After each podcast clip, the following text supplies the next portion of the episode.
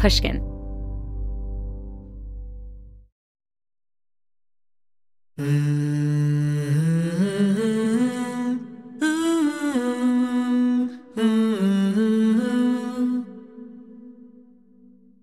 I had just turned 20 like a month earlier. And I woke up one morning to this sound that was, it sounded like a fire alarm. Like if you, if you woke up to a fire alarm, you would be in a state of emergency. And that's, that's what it felt like.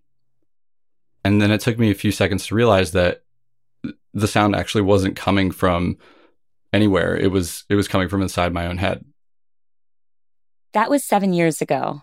And every day since then, Ramsey Khabbaz has continued to hear that same persistent sound in his head. If you're inside and you live on a busy street and there's a truck backing up, the the beeping sound that it makes to kind of let pedestrians know, it's it's sort of that volume, uh, but it's not like a punctuated beeping. It's it's persistent. It, it was the, literally the only sound, just completely dominating my headspace. This change Ramsey experienced, it was something doctors were able to name and describe. They said it was tinnitus with sudden hearing loss in his left ear. But they couldn't explain why it happened to Ramsey. So he went searching for his own answer. I'm Maya Shankar, and this is A Slight Change of Plans, a show that dives deep into the world of change and hopefully gets us to think differently about change in our own lives.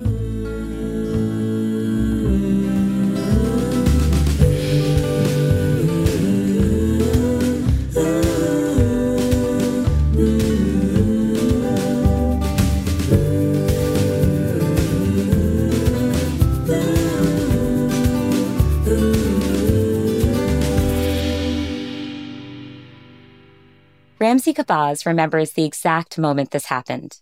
He was a sophomore in college. It was Thursday, October 16th, 2014, a little after 9 a.m., when he woke up to a high pitched ringing in his left ear.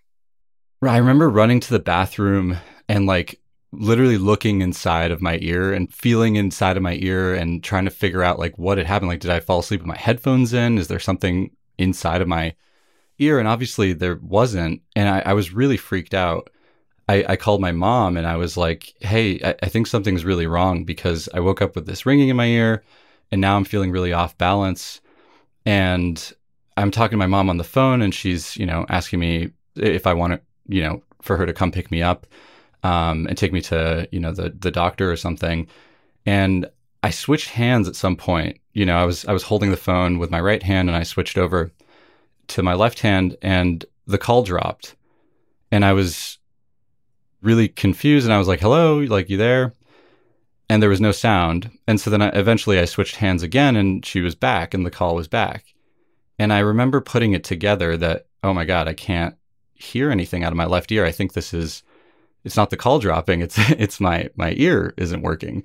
So I, I asked my mom to, to say the alphabet. She's confused, but she's like, okay, um, A, B, C, D. And I switch over to my left ear and there's nothing and then I switch back over to my right ear and L M N O P. And I, you know, at that point, I was like, I really think that uh, I need to go, you know, go to a doctor because something's something's not right here. And did this doctor know immediately what was going on? So this is kind of where where I started to get a little frustrated because, you know, he was telling me, yeah, you have you have sudden uh, sudden hearing loss I was not in a good mood, as you can imagine. I remember saying to him, "Yeah, I know, I know that. like it's it's pretty clear to me that I have suddenly lost my hearing. Could you tell me why? Could you tell me what happened? The best they can do is just call the condition what the symptom is." And I remember he listed off to me a bunch of possible reasons, and it ranged from from you know um, I had had a concussion the previous year, so that was uh, it could have been a residual side effect of my concussion. It could have been something related to my jaw. It could have been an autoimmune reaction to some, you know, some virus.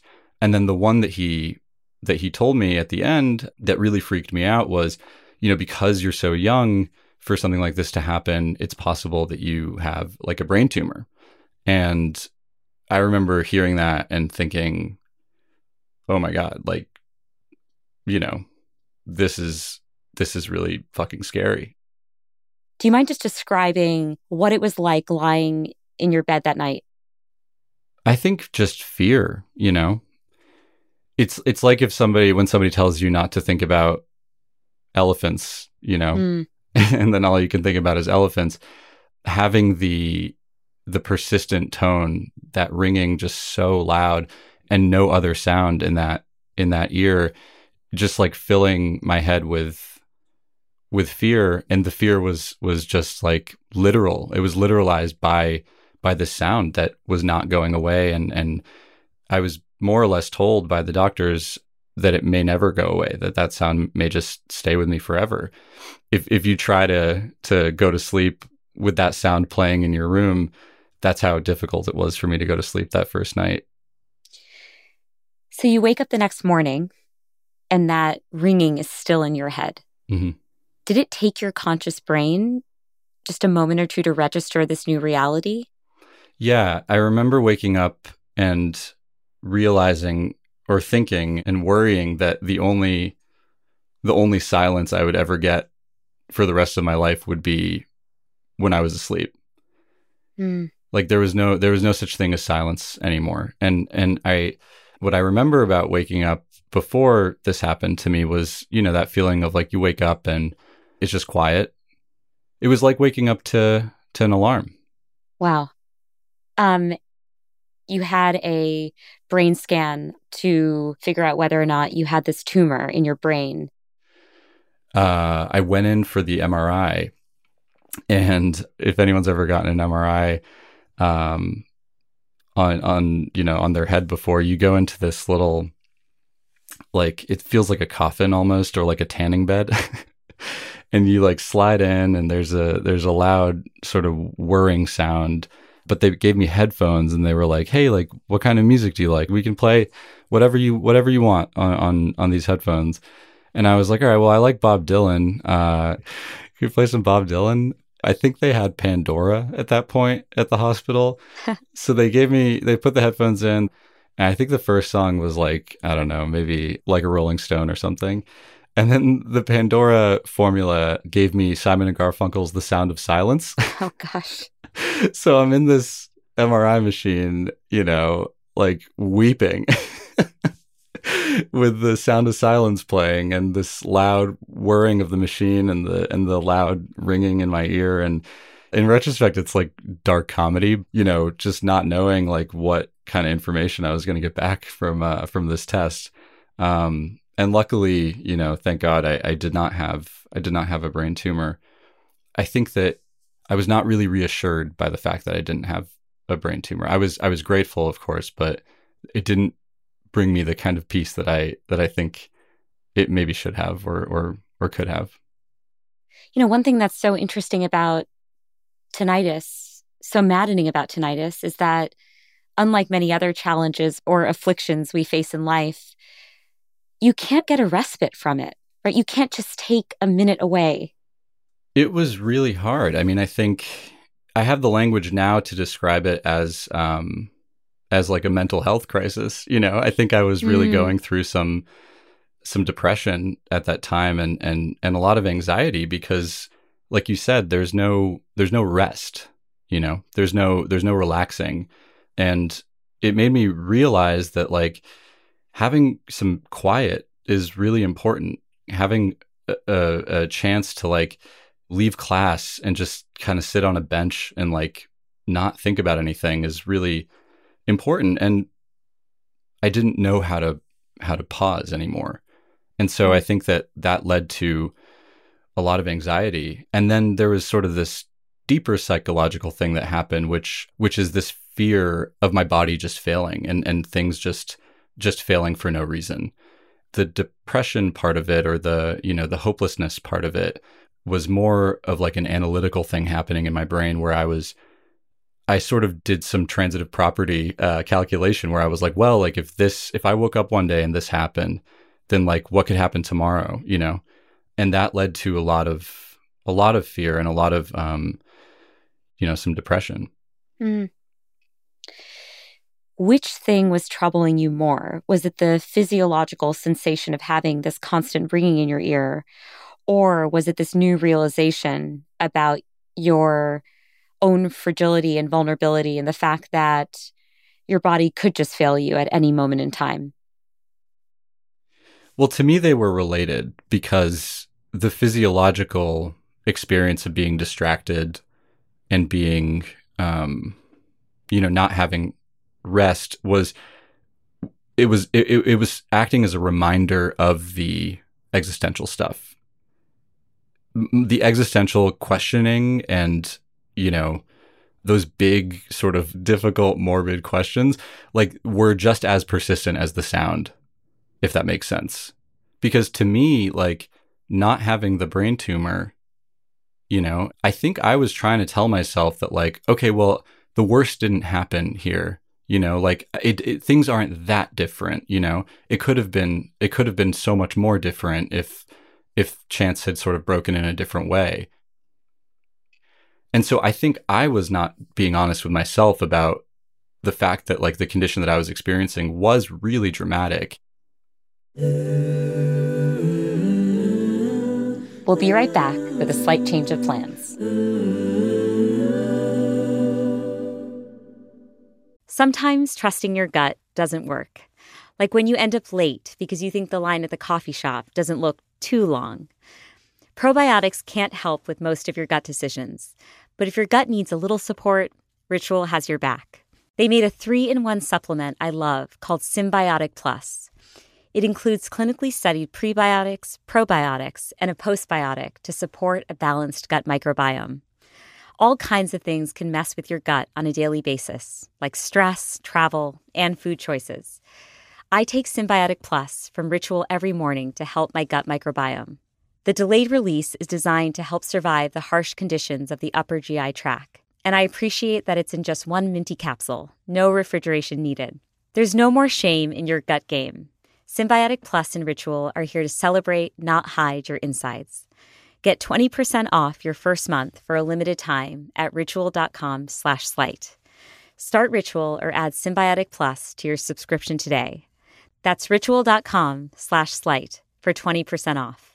Did you know that an estimated 5 billion plastic hand soap and cleaning bottles are thrown away each year?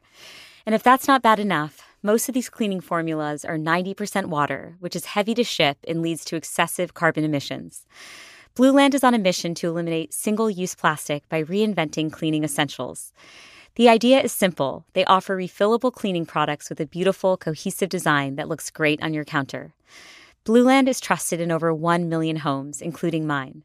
I love that I can just fill the reusable bottles with water, drop in the Blueland tablets, and start cleaning. Blueland is a staple in my home because I find their products super clean and effective. From cleaning sprays to hand soap, toilet bowl cleaner, and laundry tablets, all Blueland products are made with clean ingredients you can feel good about. Blueland has a special offer for listeners. Right now, get 15% off your first order by going to blueland.com slash slight. You won't want to miss this. blueland.com slash slight for 15% off. That's blueland.com slash slight to get 15% off.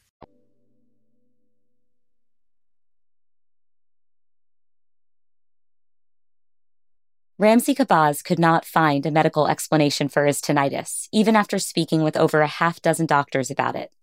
He tried to find ways to cope with it, but nothing was working, and he continued to feel despondent. One night, about a month after this all began, he was out with his girlfriend, and they noticed that an old movie called Hannah and Her Sisters was playing that night at the local theater. Neither of them had seen it, so they bought two tickets. And as a warning, this next section contains a brief mention of suicide.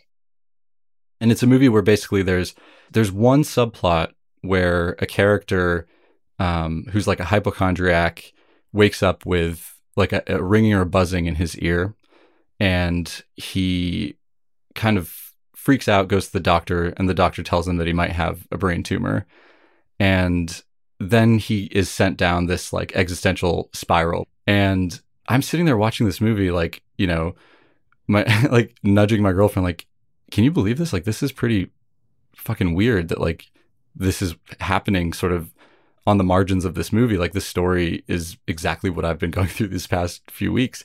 And then he's basically suicidal in his apartment and he um he has a gun and he's like the gun misfires and he kind of freaks out. And so he leaves his apartment, is walking around New York City, and he wanders into a movie theater and he sits down and it's like an old Groucho Marx movie that is really funny and makes him laugh.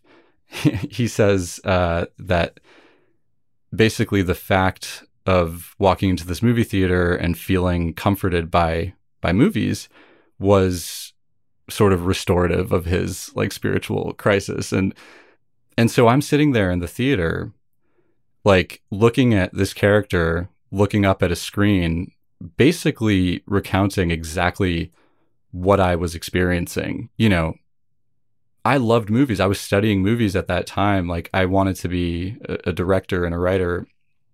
It felt meaningful, and I think that that's that's one thing that I really clinged on to. So I was feeling hope because the movie reflected my experience in a way that felt so unlikely that it must mm. mean something, you know? Mm. It is such a common feature of of human psychology to want to create narratives and stories for ourselves to try to make sense mm-hmm. of our lives and this tendency this aspect of human nature where we're we're always trying to build stories is one of the reasons why we are so resilient yeah i mean well there's that famous joan didion quote we tell ourselves stories in order to live I think it's true. It's like we all have this narrative about ourselves. Um, I think when something unexpected happens for for a reason that doesn't track with what you've been telling yourself about yourself, you need to fit it into your story somehow. I, I'm wondering what impact the tinnitus had on your relationships. Um, the way that I was coping with it socially was was to kind of just withdraw.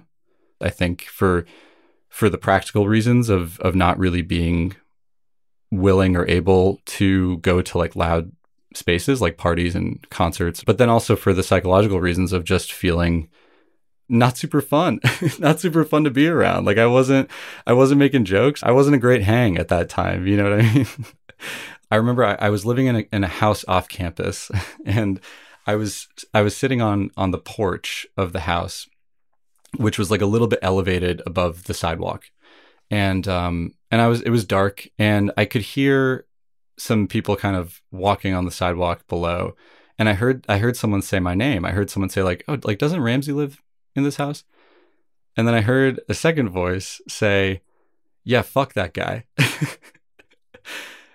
and I I was just like I was like, "Oh shit, like like do it should I say like should I make myself known? Like, what do I do here? And I realized I kind of like took a peek and I realized that the person who said that was was one of my like closest friends from freshman year.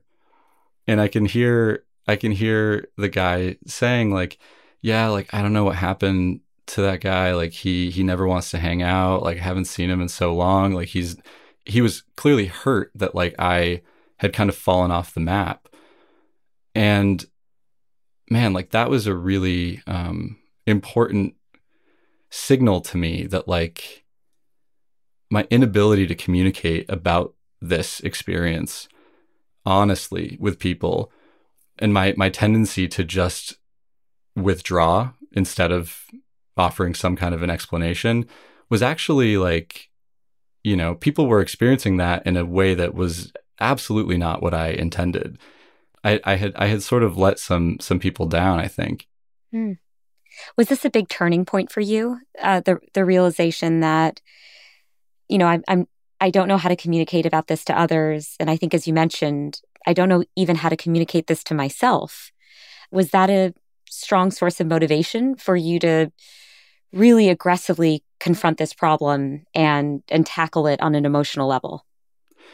Yes, it was a bit of a turning point where I just became more aware that like I can't just deal with this as something that like was a dodged bullet just because I didn't have a brain tumor. Like this was still a big deal and very formative and very um, consequential to my development and i need to just like say that to people when i when they get to know me because it's an important factor in my story mm-hmm. i'm curious ramsey whether finally acknowledging what a big deal this was in some way helped you better manage the physiological experience mm. of the tinnitus i think there was two distinct recoveries there was my psychological sort of reasoning of the experience and becoming more honest with myself and others about it. And then there was simultaneously a physiological thing that happened that I don't know how to explain where my brain just stopped perceiving it the way that it did initially. I'm really interested in how how my brain was able to over time learn how to not be alarmed by it anymore. I know in the case of anxiety research that if you find ways to feel less threatened by an anxious thought, it really does lose power over you and can mm. become something you notice less. Does this mirror your experience with tinnitus? Mm. When I think about the sound, I used to think about it as like as as like some kind of like a like a conscious enemy if that makes sense mm. like something that was that I was fighting you know and now when I hear it, like right now, I can just kind of like stop for a second and be like, yep, there it is, still there. I don't think of it as an enemy. I literally just think of it like, you know, it's my hand or like it's my finger. You know, like it's just a part of my physical self. It's just there, you know. Sometimes I'm a little like, ugh, like I wish this could just go away. But other times I'm just like, yeah, it's there and it doesn't bother me. It's not, I'm not fighting it, you know? And I think I remember the first day that I realized that I hadn't thought about it the previous day. Where I, I woke up, I was like eating breakfast or something, and then I like remembered it and it was there like it always is, and I heard it. And I remember thinking to myself, like, holy shit, I don't think I I don't think I thought about this yesterday. Like I don't think I perceived this sound all day yesterday. I don't remember pausing and getting frustrated. I don't remember thinking about it, hearing it, like turning on a fan to mask it. I think I just went the whole day yesterday the way that I would have if I didn't have this ringing in my ear. And that was inexplicable to me and like so comforting to know that like it didn't need to go away in order for me to not perceive it. When you put different labels on an anxious thought, mm-hmm. right, as not being the enemy, like, you know, it's the equivalent of visualizing wanting to like smash the anxious thought with a baseball bat mm-hmm. versus imagining that it's a thing in the sky just floating by you and you you notice it and mm-hmm. you acknowledge it and you let it pass. Yeah. And it's the same thought in the same way that's the same sound for you, right? But it just doesn't have the same power over your anxious brain as as it did before. Yeah. Yeah, I actually I've never thought this before, but I've never put this together, but I think of it as quiet now, I guess, if that makes mm. sense. Like it, it is it is my version of quiet.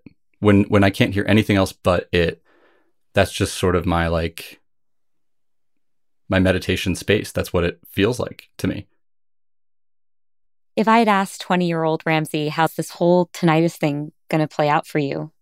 What's required in order for you to be okay with this? What do you think he would have said? I think I would have had like a determination about me to resolve it medically. Mm. Because I remember at that time, I went to, no joke, I think I went to like eight or nine doctors. And the fact that I didn't get an explanation that was satisfying to me was so frustrating for so long that like I think I just wanted to continue to track that down. I think I would have probably told you like I'm going to figure out what happened and I'm going to I'm going to solve it. I'm going to get my I'm going to get my silence because even if it doesn't mean that you're going to get what you want, sometimes an answer feels like it's like fool's gold, but like it feels like it might make a difference even even when it won't. But obviously, I would have been wrong. Like I can't even be bothered to read like a research paper that my like med school friend sends me now about this. Like I it's it's not only that I'm not actively pursuing an answer or or a resolution, it's that I'm like indifferent to it.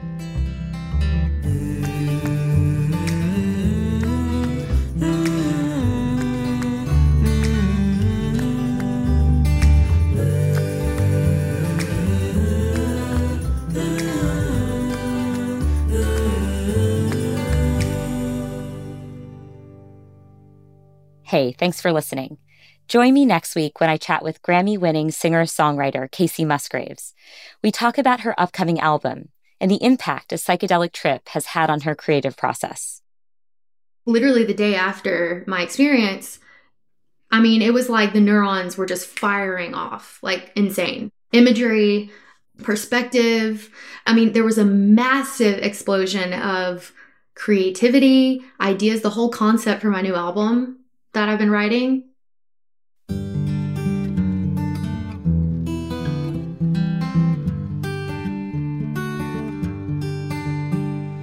A Slight Change of Plans is created and executive produced by me, Maya Shankar. Big thanks to everyone at Pushkin Industries, including our producer, Mo Laborde, associate producers, David Jha and Julia Goodman, executive producers, Mia Lobel and Justine Lang, senior editor, Jen Guerra, and sound design and mix engineers Ben Tolliday and Jason Gambrell. Thanks also to Luis Guerra, who wrote our theme song, and Ginger Smith, who helped arrange the vocals. Incidental music from Epidemic Sound. And of course, a very special thanks to Jimmy Lee. You can follow A Slight Change of Plans on Instagram at Dr. Maya Shankar.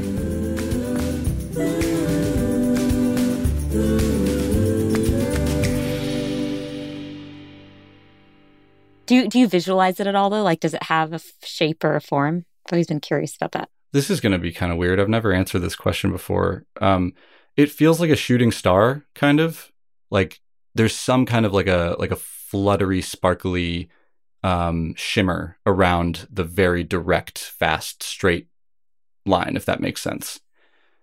That's a cool question. I've literally never I've never said that or thought that out loud, but like that's pretty much what it feels like. Wow. Shooting star. Yeah. Just like straight, bright, thin, and like you notice it. it's just a shooting star in my ear. Everyone wants a shooting star in their ear.